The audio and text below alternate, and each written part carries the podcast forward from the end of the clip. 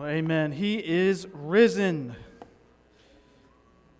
Oh, that was well. We let's get let's try that again. He is risen. Thank you. There we go. Yeah. All right. Well, church, it is good to be together this morning as we celebrate the resurrection of our Lord. We're going to be in the book of John, chapter 20. So let's uh, read together. If you will stand with me, if you are able. We are in John chapter 20, verses 11 through 18.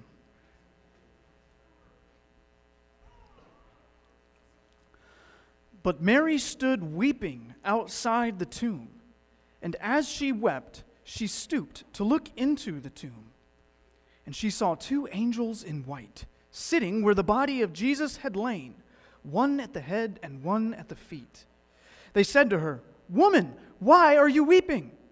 She said to them, They have taken away my Lord, and I do not know where they have laid him. Having said this, she turned around and saw Jesus standing, but she did not know that it was Jesus. Jesus said to her, Woman, why are you weeping? Whom are you seeking? Supposing him to be the gardener, she said to him, Sir, if you have carried him away, tell me where you have laid him, and I will take him away.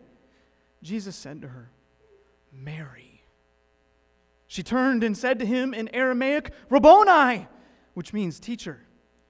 Jesus said to her, Do not cling to me, for I have not yet ascended to the Father. But go to my brothers and say to them, I am ascending to my Father and your Father, to my God and your God.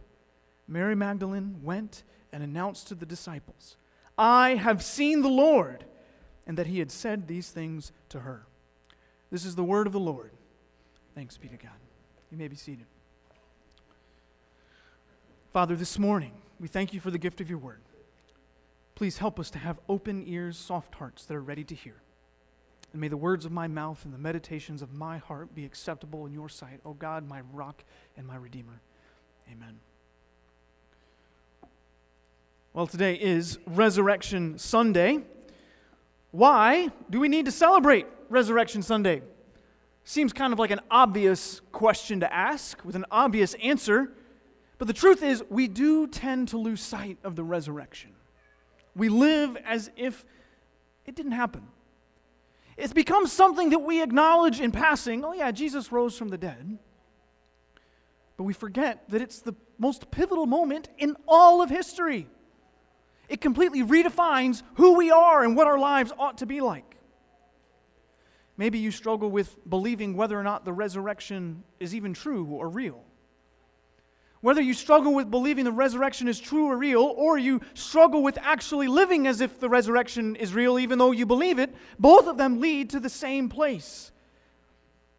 Our eyes start focusing on this world and this world alone, and we, we feel its brokenness, our brokenness, and we begin to believe that we are indeed alone and that this world is all there is, and what's in this world is all that matters. So, what's the solution? Well, it's to remember the resurrection. Why did the early Christians gather on the first day of the week? It's not because they were gathering on the Sabbath, because they weren't. The Sabbath was the seventh day of the week, Saturday. But the early Christians started meeting on the first day of the week, Sunday, in memory of their risen Lord celebrating how he had risen from the dead. The earliest Christians were gathering on the first day of the week. It's good to remember because it changes everything. And because of the resurrection, we move from that place of being alone, of thinking this world is all there is, to being known by God. Being known by God. We go from being alienated from God to being united with Him. And we see that in today's passage in the book of John. So let's start again, starting back in verse 11, and kind of trace through all of the, impl- not all of the implications of the resurrection. There's too many for us to go through this morning, but just a couple of the implications that John is bringing to our attention here in John chapter 20.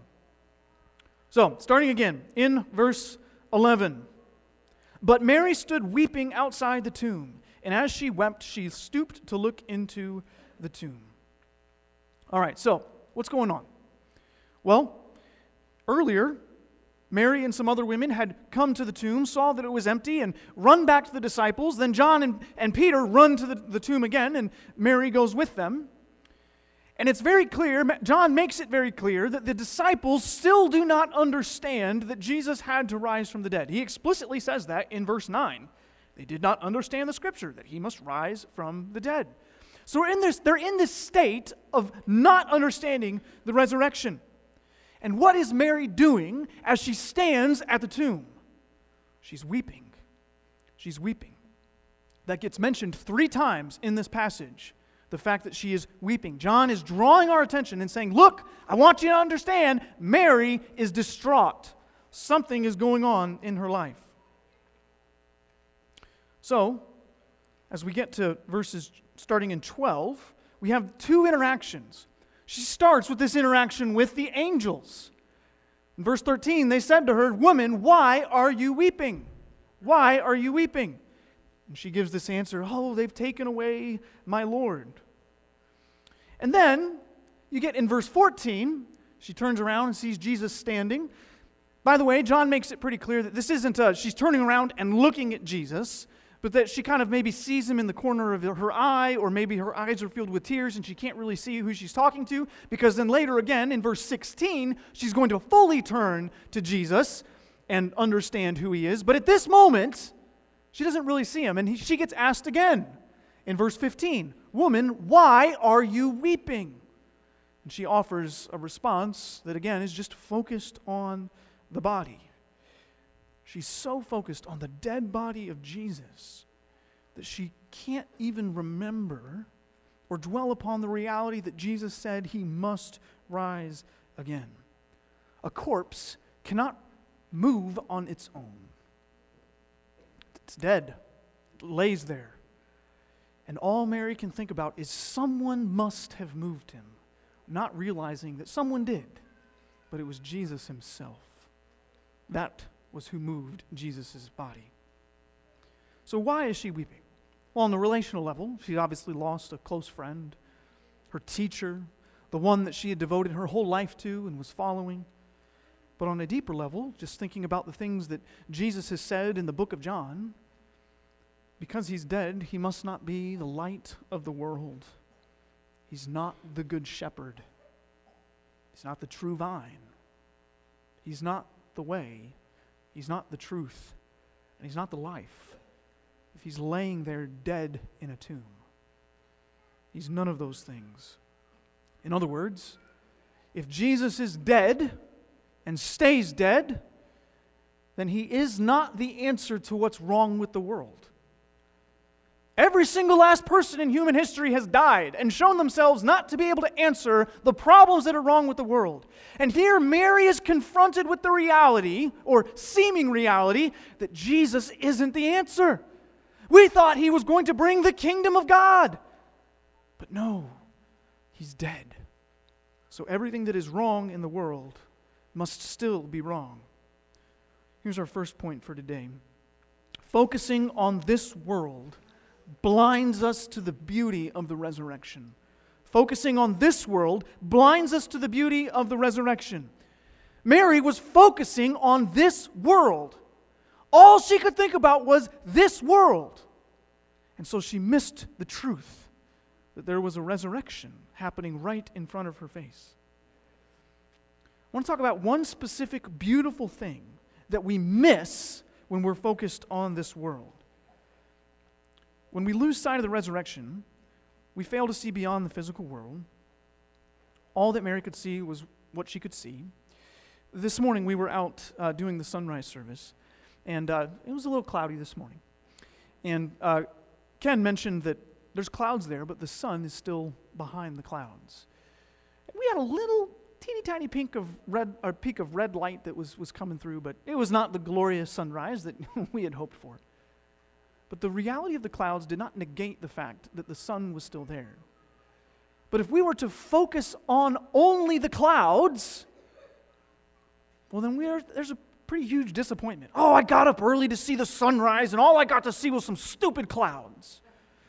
It's like, well, we got to see the beauty of God and the, in the, the people that were gathered together. We got to hear testimonies. We got to sing worship to our Lord. It was not about seeing the sun, it was about something else entirely.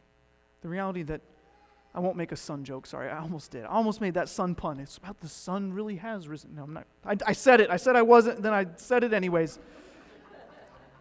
But when we start looking at this world only, when we look at this world only, then the resurrection becomes a mere afterthought and doesn't impact this world. What would your problems look like if you actually put them side by side with the resurrection of Christ? That problem at work, that relational issue that you're going through, that frustration, that money problem, or the thing that happened at your house, or the thing that your kids said or did, if you actually put that side by side with the resurrection, doesn't that impact how you think and feel about that problem? How will you think about that problem in 200 years? I use that time frame on purpose because we'll still be around in 200 years, just not here. We'll be somewhere. How will you think about the problems that you experienced this morning or yesterday or a week ago, 200 years from now? Because you're going to be living in light of the resurrection, whether you're in heaven or not in heaven, perhaps in hell, or perhaps Jesus has returned and we're all in the new heavens and the new earth. Those of us in Christ, that is. How will you think about that problem in 200 years? Even, even a non Christian can understand that the resurrection changes how we think about this world. I remember being on the beach many years ago. And uh, when I was in campus ministry, we used to go down to Panama City Beach during spring break, and we'd go out and share the gospel with uh, drunk college students, which is, it's a fascinating experience if you've never gotten it. They're actually really open to talking. They're sitting there drinking their beer, and they've got nothing else to do. And so you walk up and be like, hey, you want to talk about spiritual things? And almost always they're like, yeah, sure, you know, we'll talk about stuff. I remember sitting across from this guy, and we had an hour long conversation about life, spiritual things, Jesus, the gospel. And I remember getting kind of close to the end of our conversation, and we were talking about the resurrection. And he said, You know, if the resurrection is true, it absolutely has to change everything. Because he said, If the resurrection is true, then yes, this makes everything you're saying to me true. The resurrection changes everything. And he's like, That would wildly change everything about my life. I'm like, Well, yes, maybe you should consider whether it's true or not. Even a non Christian can understand that. Yet we as Christians are sometimes the quickest to forget that the resurrection is real. And we live as if it's not, and that this physical reality is all there is. When we lose sight of the resurrection, we lose sight of reality. We deceive ourselves into thinking that what we see here is actually reality. And that doesn't say that this what we see and experience here isn't real, but there is a deeper reality, a deeper hope and promise of what's coming. The resurrection, life to come. You see, it is not a reality that you are still in your sin. You may feel like you are still in your sin and that your sin is overwhelming and that you just can't say no and you're frustrated by it.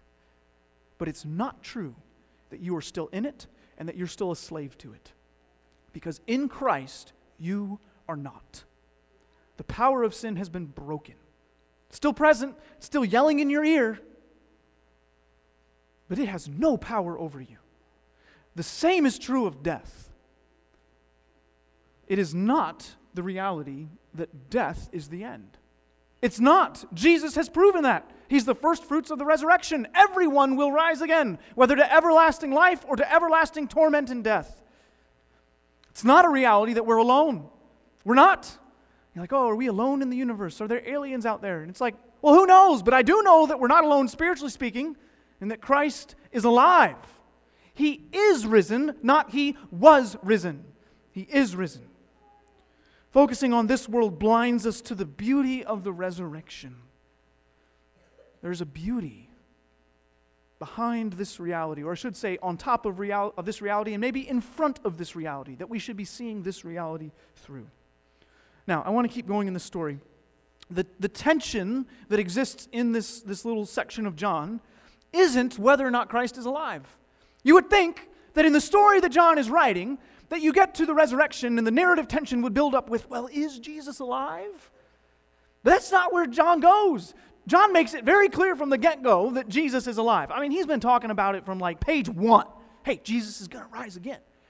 And so the first entrance to, of Jesus, he just kind of shows up. Like this is the first resurrection appearance in John. Having said this, she turned around and Jesus is standing there. And he just kind of talks to her. John, there's no dramatic tension. Nothing happens other than John's like, here's Jesus. The narrative tension in this story exists with how is Jesus going to respond to Mary? Mary has doubted. Mary has been weeping. She hasn't been living in light of the resurrection. So, how will her Lord respond? Will it be with a rebuke? Will it be with a, Mary, come on. Didn't I tell you I had to rise from the dead? How will he respond? Disappointment, frustration, rebuke, chastisement? What's he do? Mary. Mary. Christ personally calls his sheep by name. By name. Look at this great compassion that he has for her. John is drawing our eyes back to actually something that Jesus said in chapter 10. In chapter 10, verses 3 and 27, Jesus is speaking first in the third person. He says, The sheep hear his voice, and he calls his own sheep by name and leads them out. And then in verse 27, he says this My sheep hear my voice, and I know them, and they follow me. So when Jesus, all the way in chapter 20, first thing he does when he's alive, what's he doing? When he speaks, he calls her by name Mary. So here's our second point Jesus is alive and calls his sheep by name. Jesus is alive and calls his sheep by name, and this should bring us tremendous hope. It's not, hey, you out there, you know, I guess you can come to me maybe. No, he looks at Mary, Mary, breathing life into her. A dead man can't have a relationship with anyone, he's dead. But Jesus knows his sheep by name. And that's the first thing he does. And what does Mary do?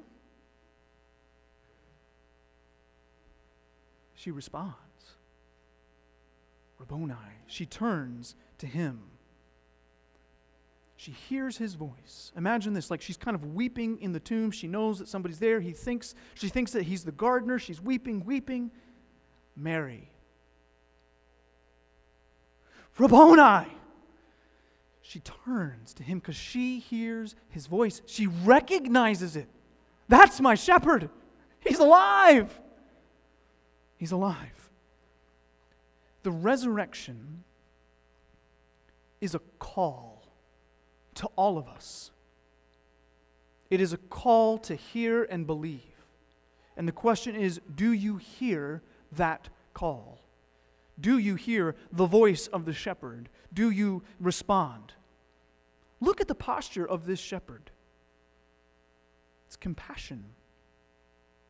Way earlier in the book of John, some of the most famous verses in all of the Bible, John 3:16 to 18, John says, "For God so loved the world that he gave his only son, that whoever believes in him should not perish but have eternal life."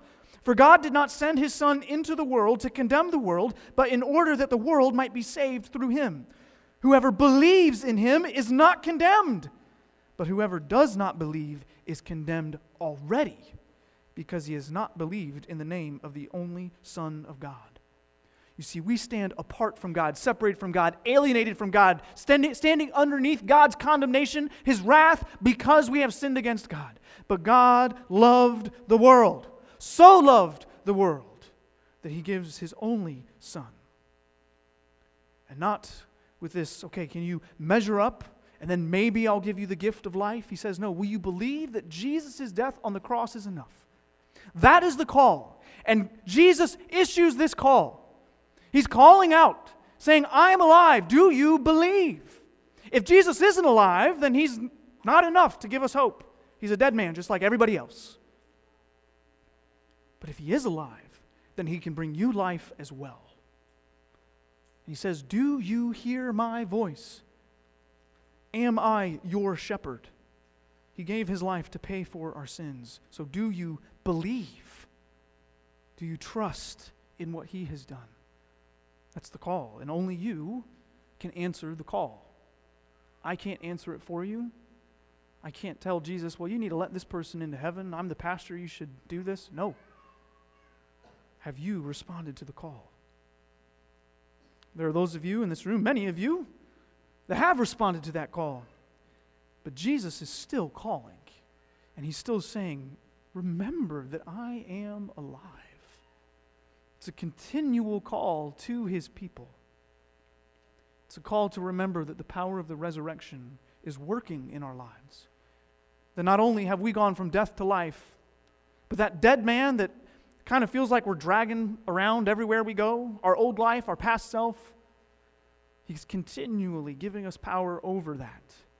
I read, or I mentioned this, this verse this morning at our sunrise service, but Ephesians chapter 1. In the second half of chapter 1, Paul is praying for the Ephesians. And this is what he prays, starting in verse 17. I pray that the God of our Lord Jesus Christ, the Father of glory, may give you the spirit of wisdom and of revelation in the knowledge of Him. So he's, he's praying that they'll have the Spirit and that He wants them to know God. They'll have wisdom and the revelation of God, to know Him. In verse 18, how? Having the eyes of your hearts enlightened, that you may know. And then he's going to list three things. He wants them to know what the hope, uh, he wants to know what is the hope to which He has called you that's one thing. Second thing, what are the riches of his glorious inheritance in the saints? And then thirdly, what is the immeasurable greatness of his power toward us who believe? So he wants the third thing is the power toward us who believes. What is that power? It's the power according to the working of his great might that he worked in Christ when he raised him from the dead. Christian, you have the power, the Holy Spirit's power that raised Christ from the dead in your life. You may feel powerless over sin, but here we have God telling us through his servant Paul that that power is in you. We have no excuse not to say no to sin because we have the power of God working alongside of us. Praise be to God. Sometimes I feel overwhelmed by my sin. I'm like, Lord, I don't even know how to say no. I just feel kind of stuck in it. This is just the way I am. I keep doing the same thing. God says, I want you to know my power. I want you to cry out to me in your time of need. Cry out to me. He wants us to know the power he has toward us. So, kind of going back to this idea of call. When Jesus calls us by name, when he calls us, part of us being called is us having the power of the resurrection in our life and us hearing that call again and again and again and saying, Yes, Jesus, yes, Jesus, yes, Jesus. We have power over sin, power over death. We're called to remember that. Now, I want to look at one result of this call. Because Jesus gives, he calls Mary by name. She turns to him. She's like, Yes, you know, her life has changed. And then there's something that's going to happen. Something that's going to happen. But let me give you the third point before we look there. Here's the third point. Because Jesus is alive, we know and are known by the Father. Because Jesus is alive, we know and are known by the Father. That's where John is drawing our attention because something is about to change. Now, before we unpack this, I want to give two other verses for some theological background. The first one is 1 Timothy 3:16. There's a lot of stuff in there. It's kind of a hymn of the early church. But one of the things that gets said is that Jesus was vindicated by the Spirit. I'm not going to read the whole thing, just you need to know that phrase. Jesus was vindicated by the Spirit. Well, what the heck is that referring to? It's talking about how Jesus was raised from the dead. And the resurrection proved that Christ's death was enough. That's what the resurrection is proving. It covered, his death covered all sin and showed that he was innocent. If Jesus was not innocent, then he would not have risen from the dead because his death would have been paying for his own sins.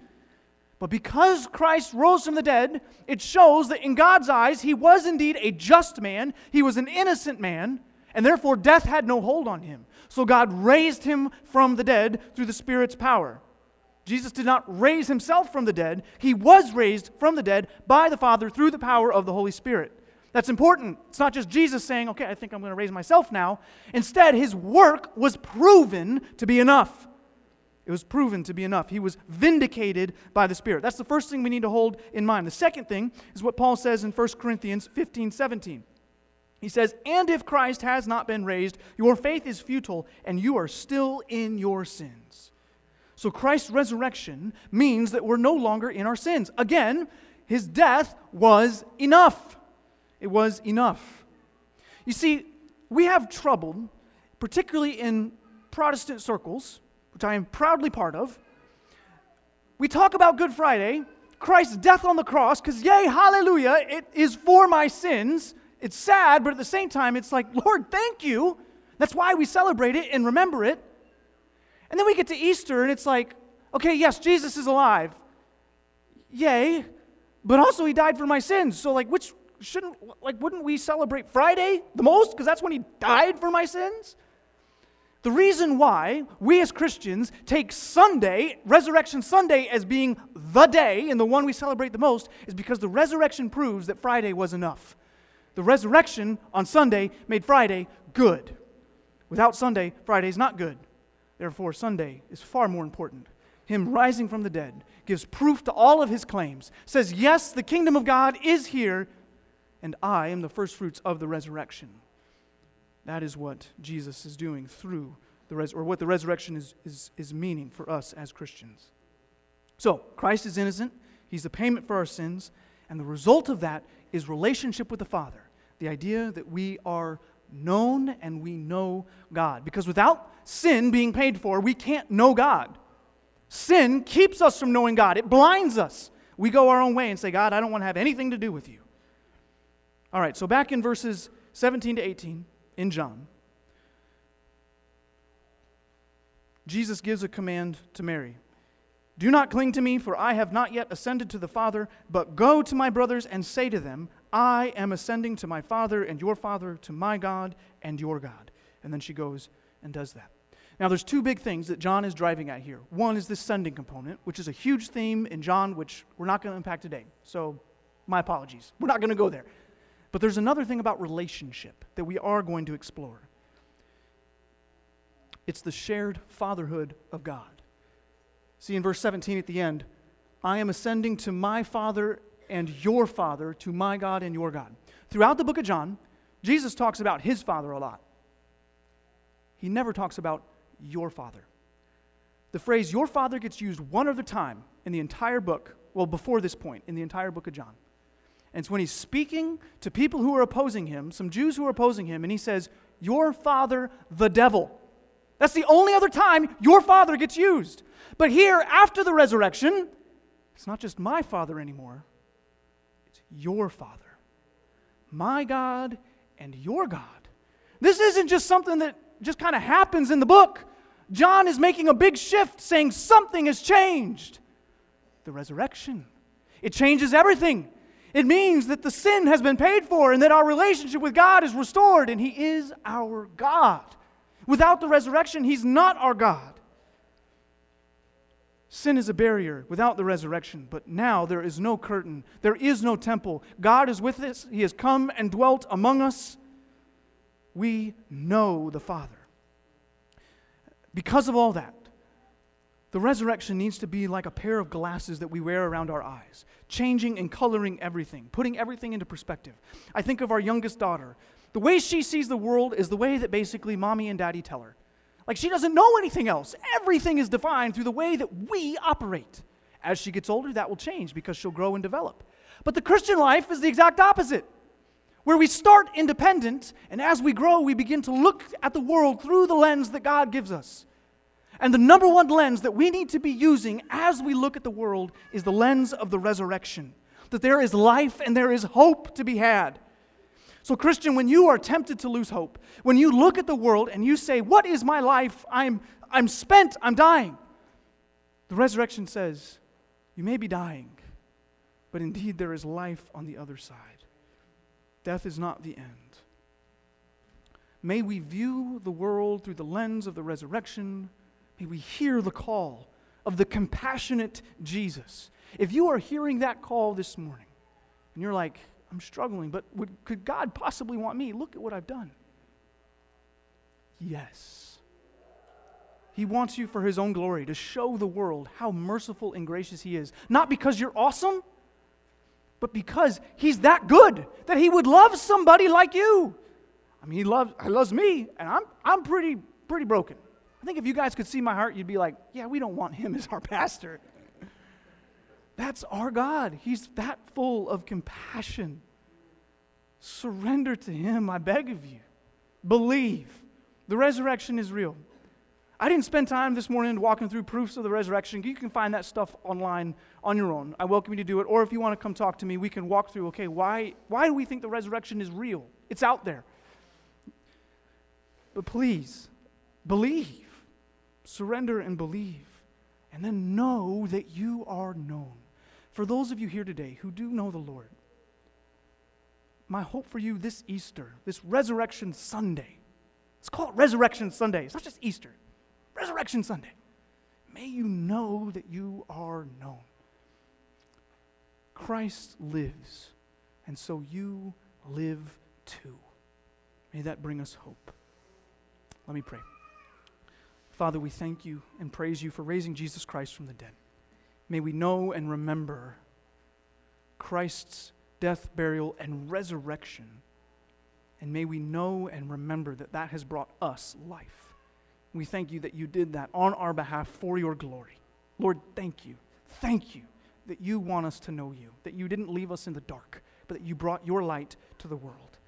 And it is through that light, through Jesus Christ, that we are saved, not of our own doing, but through faith. Lord, we praise you that you are our kind and compassionate King. We pray all this in Jesus' name.